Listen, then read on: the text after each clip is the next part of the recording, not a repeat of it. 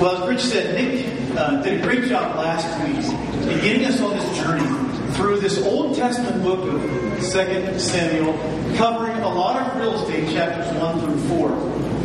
The Old Testament tells the story of God's ancient people.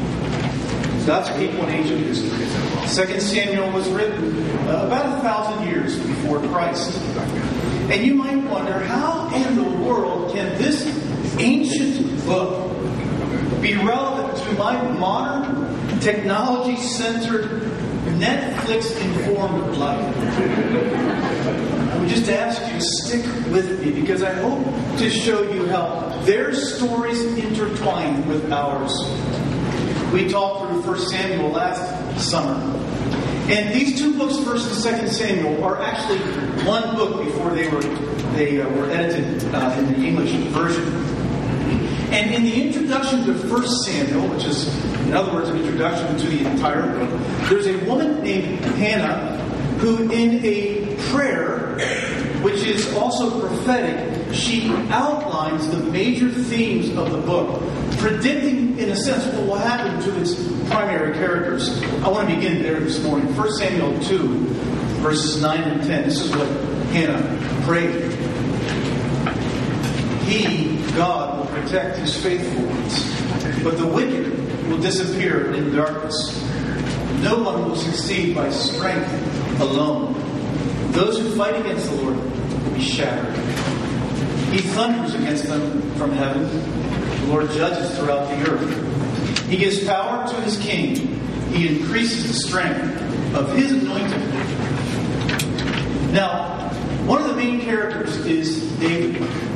And he was that anointed one. But like Jesus, he was not readily recognized.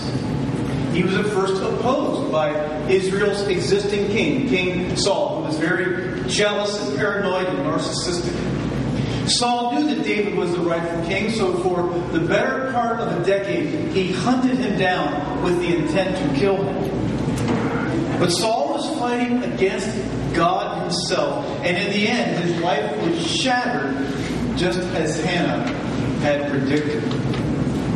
So chapters 1 through 4 tell the awful story of David's rivals eliminating each other, a brutal practice so common in the ancient world. But for David's part, he waited on God to fulfill his promise to him, and he did not take matters into his own hands. So that brings us to chapter 5. And we're going to pray here just a moment, but before I pray, I want to begin with a couple questions for you. Very simple questions are Are you, as you sit here this morning, and as you think about your life, are you experiencing the blessing of God? Do you have an everyday confidence? Do you have an everyday awareness that God is alive, that He's blessing you, that He is working in you? Couldn't we agree that to experience the blessing of God, the favor of God, the realness of God, couldn't we agree that that would be a good thing? What does that What does that feel? How do I receive well, the spiritual pathway that David chooses will point us in the right direction. So let's go ahead and open up with prayer as we think about those questions and think about our own lives. All right? Pray with me.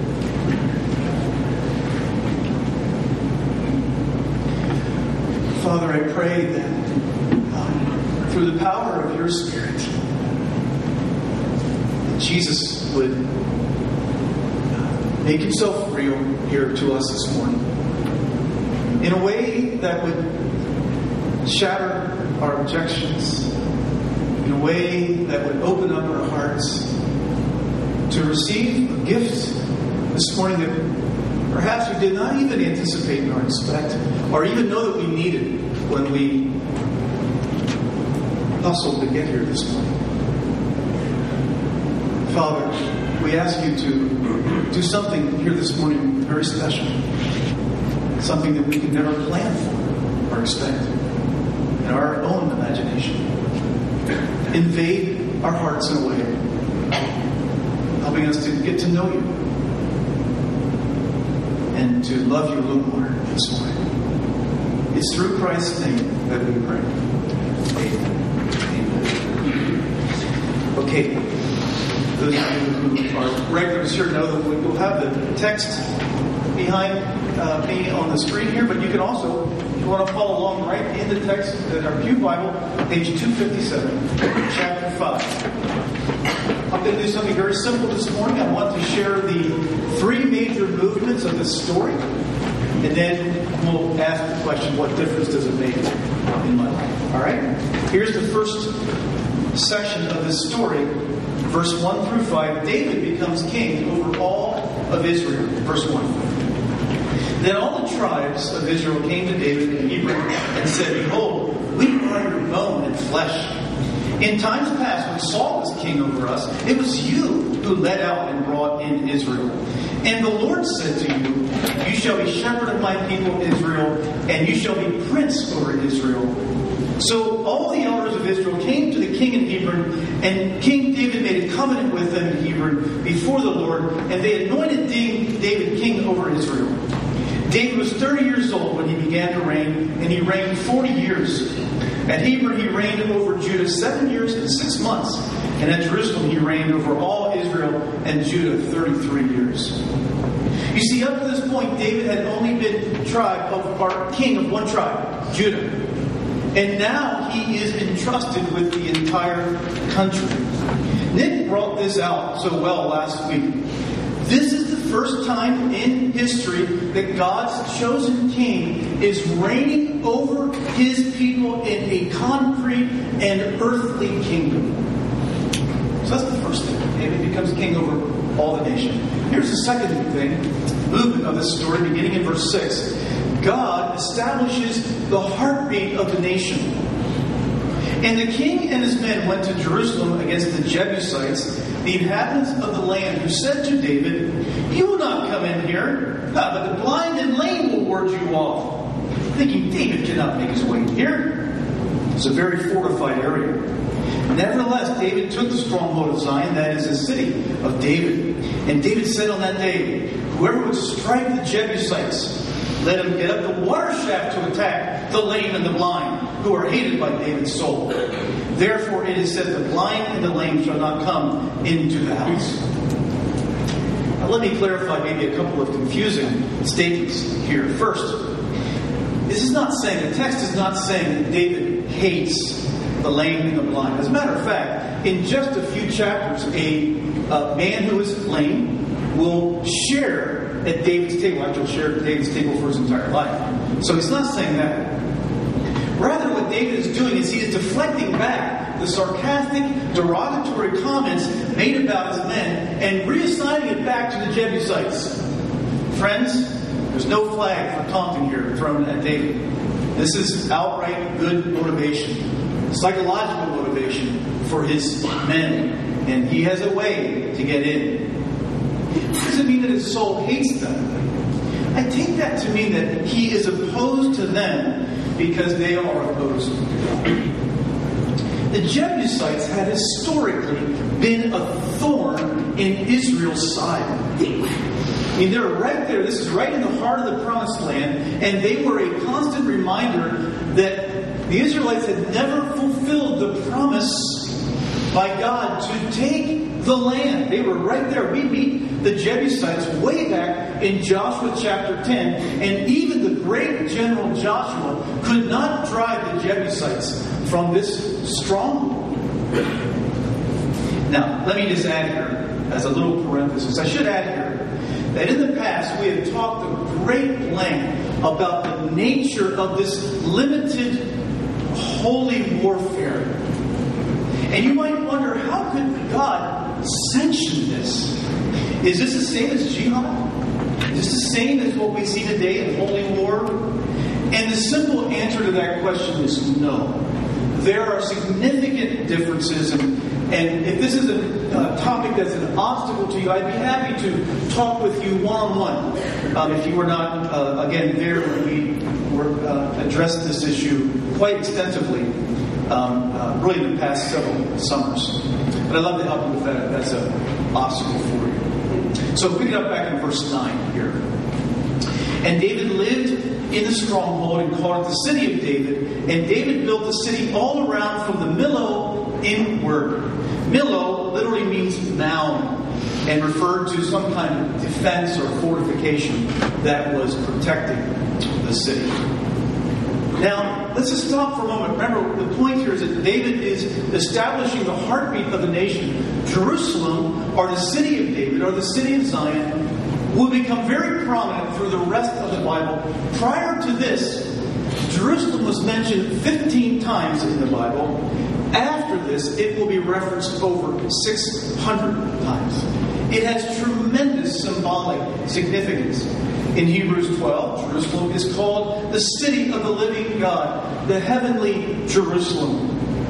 Jerusalem is the heart of the new heavens and new earth mentioned in Revelation 21 as coming down, the city coming down from heaven. As David reigned in the earthly Jerusalem, so Jesus will reign and lead in the heavenly city. Now, was all of that in David's mind when he took the city? I don't think so.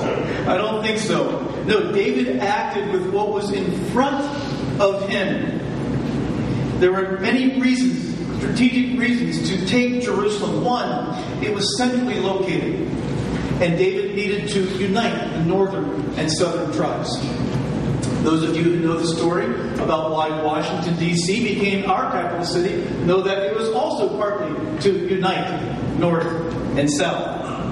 Secondly, the topography of Jerusalem made it easy to defend. And thirdly, David envisioned, as we'll see in future chapters, that Jerusalem was the perfect spot to become the religious center, the spiritual heartbeat, the spiritual capital of the entire nation. Now, here's the third part, the third movement of our story. David defeats his enemies. That's the first part. Look at verse 17, first section of this. When the Philistines heard that David had been anointed king over all of Israel, all the Philistines went up to search for David. All. But David heard of it and went down to the stronghold. Now, we can picture very easily the Philistines were not really happy about this development. And I'm sure that they are more than a little ticked off about David deceiving King Achish, one of the Philistine kings. You might remember that from last summer.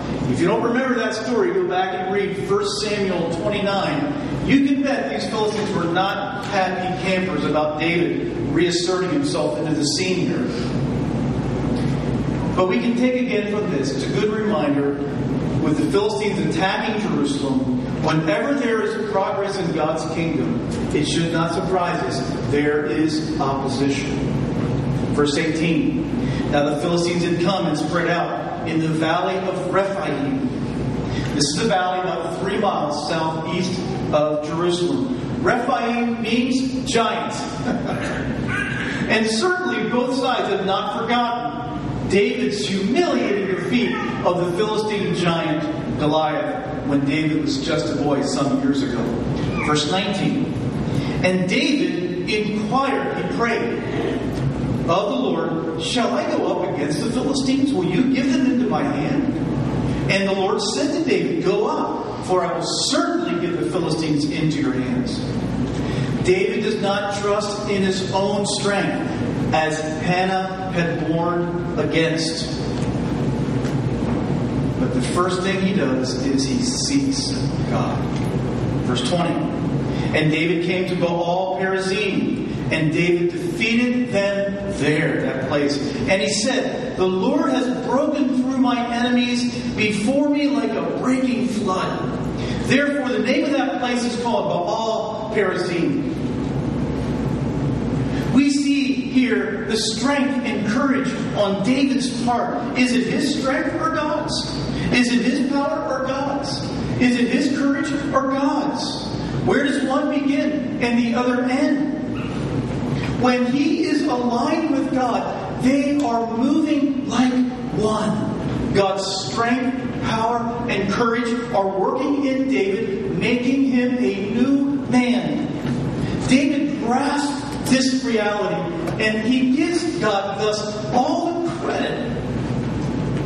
And look at how he pictures God. Very significant picture as a breaking flood, leveling all of his enemies. God is one who bursts forth and breaks through every challenging obstacle. I wonder how many of you have ever seen the direct aftermath of a flood. In 1977, I was doing a college visitor, college tour, and I visited my aunt and uncle who lived in Johnstown, Pennsylvania. Johnstown is a in cold country on the western part of western side of the state. It has had, I believe, four devastating killer floods. This was in 1977.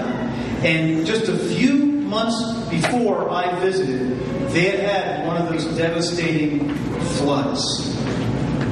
It was um, uh, the, the, the, the, sites were unbelievable. Twisted concrete, uh, roads, bridges completely washed away, scattered debris, trees down, houses picked up and moved like they were doll houses. Johnstown sits, it's a city that sits between two very steep mountains. It's, a, it's, it's very vulnerable to flooding.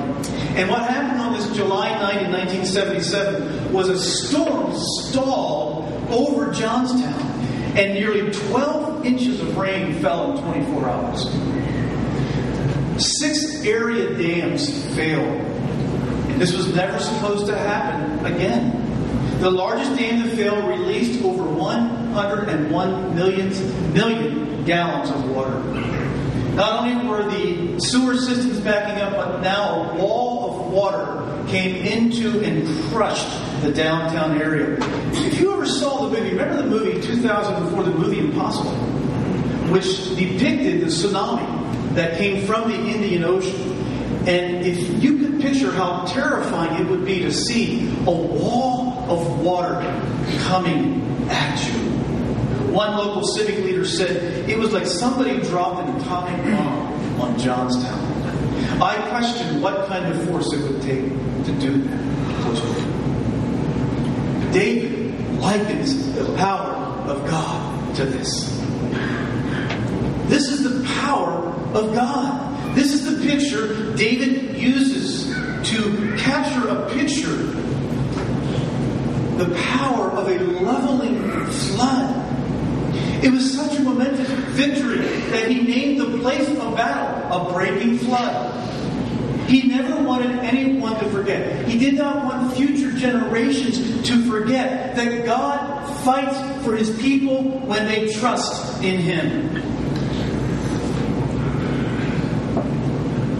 David gives this somewhat humorous conclusion, or the writer, I should say Samuel, gives a somewhat humorous conclusion in verse 21, and he says, And the Philistines left their idols there, and David and his men carried them away. In the aftermath, the Philistines abandoned their idols, the same idols that they prayed to, the same idols that they trusted in. And there's a play on words here, there's a play on words in the Hebrew suggesting that not only did they abandon their idols, but their idols also abandoned them. Look at now the next section, verse 22. So not only is there one battle, but the final movement of the story, now there's sort of a, a, a part B to it. The Philistines come again. This is the nature of those who are in opposition to God. They, this is their mode of operation. They come again. Verse 22 the Philistines came up yet again and spread out in the valley of the Rephaim. In verse 23, and when David inquired of the Lord, he said, You shall not go up, you shall not go up. Rather, go around to their rear and come against them opposite the balsam trees. Okay, now let's not go too quickly over this. Notice what David does the second time. This is so significant. If we read too fast, we'll miss it. David seeks the Lord afresh. David seeks God again. It's a new day, it's a different battle. He does not rely on what happened last month, last year, or even yesterday. I just got to tell you, this was me. I would have not wanted to confront that terrible feeling of powerlessness again. You know that feeling? That feeling of powerlessness, of vulnerability. I would not have wanted to confront that again. I would have wanted to mask my fears by saying, I've got this. Hey, it worked last time. I, I know what's going to happen. I can control this. I don't need God again in this circumstance. I know what to expect. I think it's probably how I would have handled it. I can rely on my past experiences. Verse 24. And when you hear the sound of marching in the tops of the balsam trees, wow, what is he talking about? When you hear the sound of marching in the tops of the balsam trees, then rouse yourself. For then the Lord has gone out before you to strike down the army of the Philistines. What in the world is the sound of marching? It is God on the move. He is coming like wind, and the leaves on the balsam trees shake as he rushes forward. And God shows himself as one here who is going out in advance, in front of, and fighting for his people. Notice also those two very powerful words in verse 24 rouse yourself. Just take a moment and think about that. Rouse yourself. Another version says, act decisively. David needed to act in order to fully enter into what God was doing. He must act quickly to work in concert with the Lord.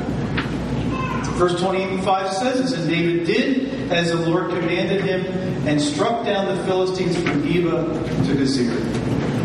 Another epic victory. And not only bringing peace, but a greater understanding of who God is. And so now, with peace on their took steps to establish Jerusalem as the true spiritual capital. This is a story of how Israel began with its rightful king, a new kingdom, stable and solidified, a new capital city, and most importantly, an experiential understanding of the shepherd heart of God. What can we learn from this story? What difference does this story make? Let me share three things. I'll walk through these. These are really our practical applications for the day. Number one, practice His presence. Number two, take heroic actions. And number three, believe in a God who fights for you. First, practice His presence. We'll look at verse 10 here in a moment. But nestled right middle of this chapter, the writer reveals David's secret of success. It really is not that complicated. It actually is very simple. You can go to the self help if you want to be successful. You can go to the self help section of the bookstore and you'll see plenty of theories and formulas for achieving success, for growing greater.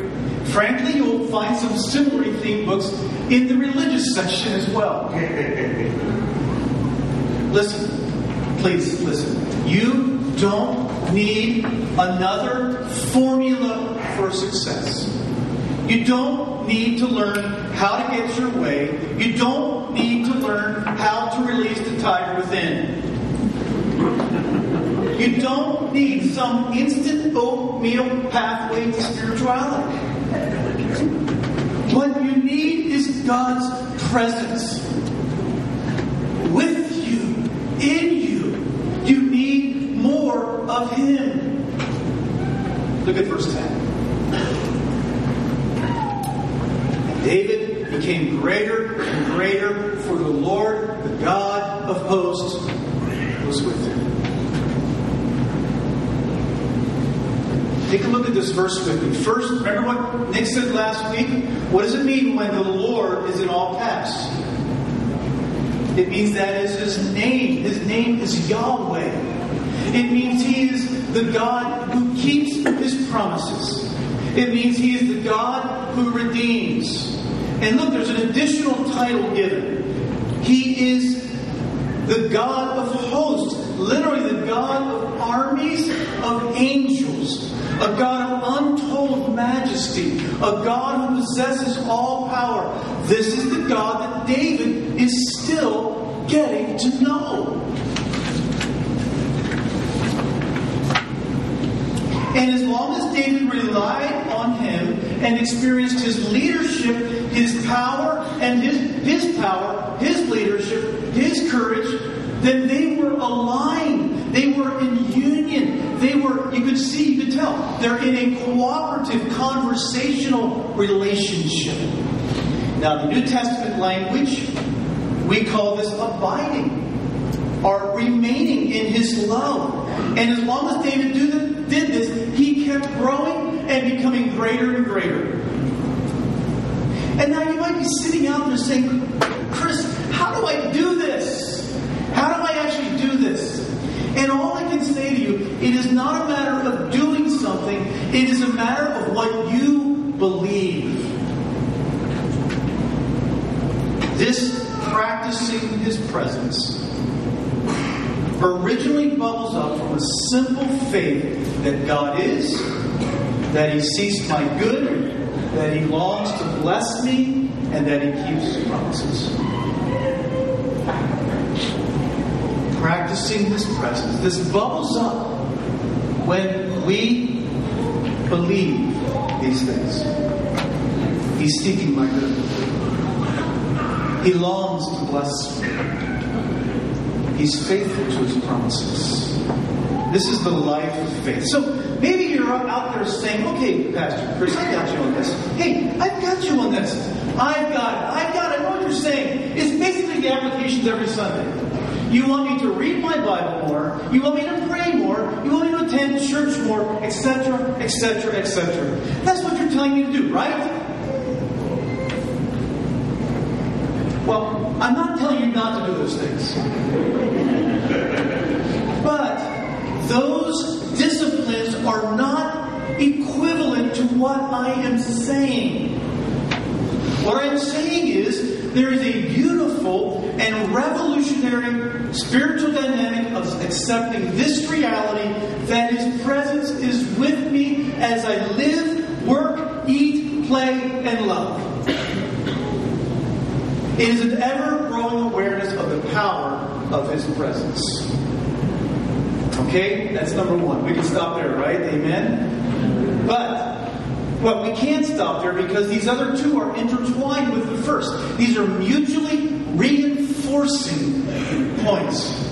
Okay? Secondly, we must take heroic actions. You see, you might be sitting there, you might be interpreting what I'm saying to be the other extreme. Okay, well, Pastor Chris, you're saying that you want me just to sit around cross-legged and just think really philosophical, abstract thoughts about God. And if you're thinking that, that's also not what I'm saying. That is not what I'm saying.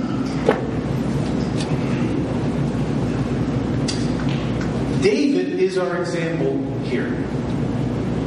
You see, God loves, and because He loves, He is active in the world. And as we practice His presence, God will lead us to take heroic actions just as he led David.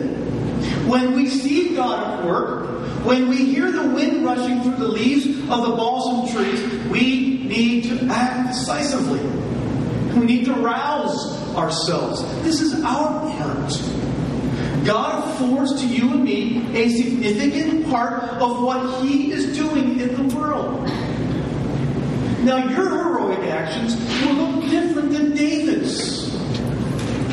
And maybe to understand our heroic actions, let's talk for a little bit more about greatness.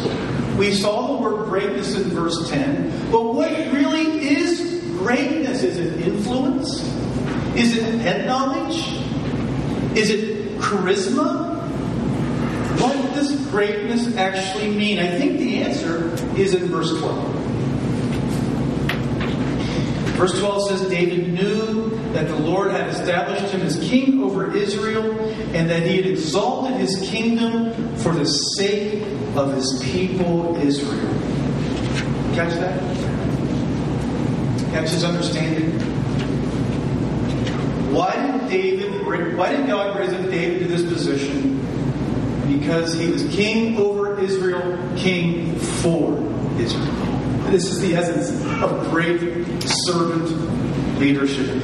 David was a great man. And friends, just historically perhaps, David was one of the greatest men. I think you could make an argument David was one of the greatest men, not only in the Bible, but one of the most accomplished men who's ever lived in the history of the world. It would have been easy for David to feel entitled and say, Wow, God, hey, I'm glad. I'm glad that you and finally come to appreciate my talents. In LeBron speak, it would be, I've decided to take my talents to Jerusalem.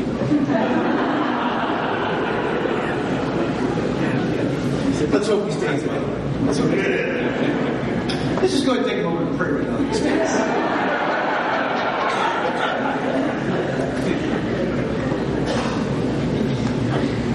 David understood why and the purpose for which God had raised him up. Here is the Bible's meaning of greatness from this context. Here's what greatness means. Here's what greatness means. Others experience blessing, life, joy, and protection because of you. That's what greatness is. Dads, you can be great. Moms, you can be great. Friends, you can be great.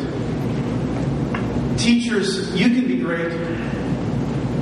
If you're employing and supervising people, you can be great. Don't let the world define greatness for you. Let God define greatness for you. God is calling every one of you to greatness.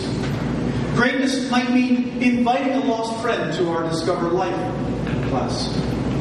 Greatness might mean initiating with that hard to get along family member who needs encouragement. Greatness might not mean running, but pressing into a relational conflict. Greatness might mean initiating with your children at a level they are unaccustomed to. Greatness might mean taking a stand against an abusive relationship. Greatness might mean finally addressing your problem of anger that is stealing the peace of your home. Greatness might be serving and bringing the gospel to those who are feeling hopeless or hungry or the imprisoned. Just a few weeks, we'll share an opportunity for you men to be a part of helping other men who face the hopelessness of incarceration. Another opportunity, I had a chance on Friday to sit down, Friday afternoon, to sit down with our volunteer leaders from here and from two other churches. And together we are reaching out to the refugee community um, on uh, this uh, just north side of town uh, in an apartment complex called Whispering Oaks. And all of these volunteers from our church and the other churches are doing a fantastic work. It may be initially uncomfortable for you to teach English to an adult or to tutor a child from a different country or culture or different religion. By the way, we can hardly keep, just FYI, we can hardly keep enough volunteers in order to meet the demand. The apartment that the three churches have corporately rented is used multiple times a week by all three churches educational programs, youth programs, um, meeting needs in various ways, and all along trying to share why we are doing this, to share how we are motivated by God's love for His ministry. Indeed, that apartment in the middle of that complex, hundreds of apartments, thousands of residents, it indeed is a city on a hill. We should all remember this morning greatness means being a blessing not only to our church, not only to your family, but also to our city. Finally, last point believe in a God who fights for you. Again, all these points are interrelated. God is a level. God is a warrior against your enemies. If we take a step back from what's going on here to see the larger picture, what's really happening here? What's happening is that this once insignificant ragtag group of nobodies, Israel, is beginning to shine forth under the leadership of David. The kingdom is growing. And even the mighty Philistines, the bullies of the region, can't stop. This is what Jesus meant when he said, I will build my church on this rock, and the gates of hell will not prevail against it It's the same lesson. The lesson here is that God has the power to defeat your enemies. And who or what are your enemies? Let me suggest this morning what your primary enemies are. Your primary enemies are the false beliefs. They are the false beliefs. Attitudes that prevent you from laying hold of God's promises and receiving their blessing. I think that's your main enemy. False beliefs, wrong are, are, are, are, attitudes that prevent you from believing, laying hold of God's promises, receiving their blessing.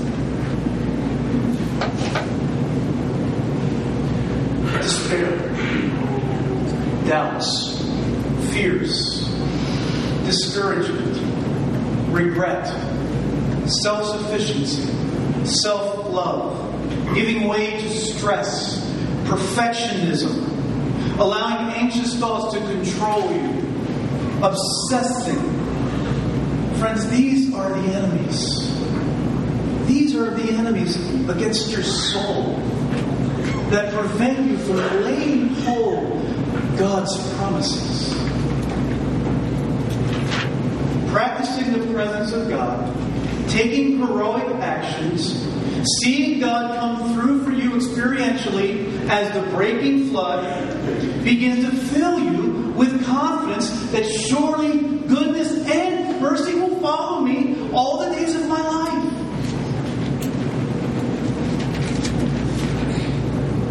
As you live by faith, your enemies begin to give way under the rushing flood. And as pastors, this is what we each of you. To not just have head knowledge about, but to experience His favor, His blessing, His affirmation. They are a treasure that nothing in this world can hold a candle to. Nothing. No relationship, no amount of money, no perfect house, no getting to the top of your career can match this, the endless worth of having God's favor and affirmation and blessing upon your life. The sooner you get that, the sooner you lose everything for Him, the quicker you will taste this soul consuming love. Friends, this book, what is it? What is this book? It is essentially a promise. It's a promise. And those are made effective, those promises are made available to us, those promises are actuated through Jesus. Look at Ephesians 1 3 with me. Paul begins the book of Ephesians with this amazing statement. Again, don't read it too quickly in, in, in, exaltation, Paul says, Praise be to the God and Father of our Lord Jesus Christ, who has blessed us in the heavenly realms with a few spiritual blessings in Christ. With a lot of spiritual blessings in Christ. With many spiritual blessings in Christ, with 90% of the blessings of, of Christ. It's not what it says. Every spiritual blessing in Christ, to have his blessing is to have his favor. To have his blessing is to have his support. To have his blessing is to have his affirmation of you. Through Christ, every spiritual blessing is made available to you. Through faith, we do have it all. We have it all. Everything of lasting value, everything of weight and glory is already yours if you're a believer in Christ. There's not some untold mystery still lurking in the universe, yet not revealed, awaiting George Lucas or some other master to awaken. It's not there, it's been done. The mystery, Jesus Christ, came to earth as one of us and revealed all that God is to us. What is left for us to do is to believe. Believe in The prophet Isaiah said that God longs, He yearns, His heart just moves. There's movement inside of Him. He longs, doesn't say to judge you, doesn't say that He longs to uh, kick you out doesn't say that he longs because he's disgusted with you. It says what his heart is churning for, what his heart is breaking for, is he longs to bless you. He longs, he yearns, he aches to be gracious to you. Will you open up your heart today to receive him? Will you open up your heart today to receive his blessing? Let me ask the band to come on up. And uh, ushers, you can get in place. It is the first Sunday of the month. We have concluded our message talking about how Jesus has actuated the promises of God. They are fulfilled through Him. And so we're going to take this, uh, uh, uh, take part of this ceremony which Jesus instituted on the night of His death. the Jewish Passover translated into the New Covenant as communion, comprising these two symbols the bread representing his body, the juice representing his blood. When we take the bread and the juice and take it inside of us, we are saying that we belong to him and that we belong to one another as members of his body. Again, you can read about our communion there in the bulletin. If you are a follower of Jesus, you are welcome to come. It doesn't matter if you're from a different church tradition. If you are a believer in Jesus, you're welcome to come and take this communion. If you're not yet a follower of Jesus, we're so glad that you're here, so thankful that you would come and investigate this message along uh, alongside us. And you're free to come and to sort of see how this happened, you may remain in your, your seat, whatever whatever you prefer. Uh, the ushers are going to release you row by row. Go ahead and take the elements, take them back to your seat, and in a prayerful, reflective moment, you can take it on your own. As we continue to sing together, we'll also take our offering during this next segment into is part of our worship as we give not only our heart, but we also give to God our resources, bless Him, and state to Him that He is the very first. He is first place in our lives as we sing verses here.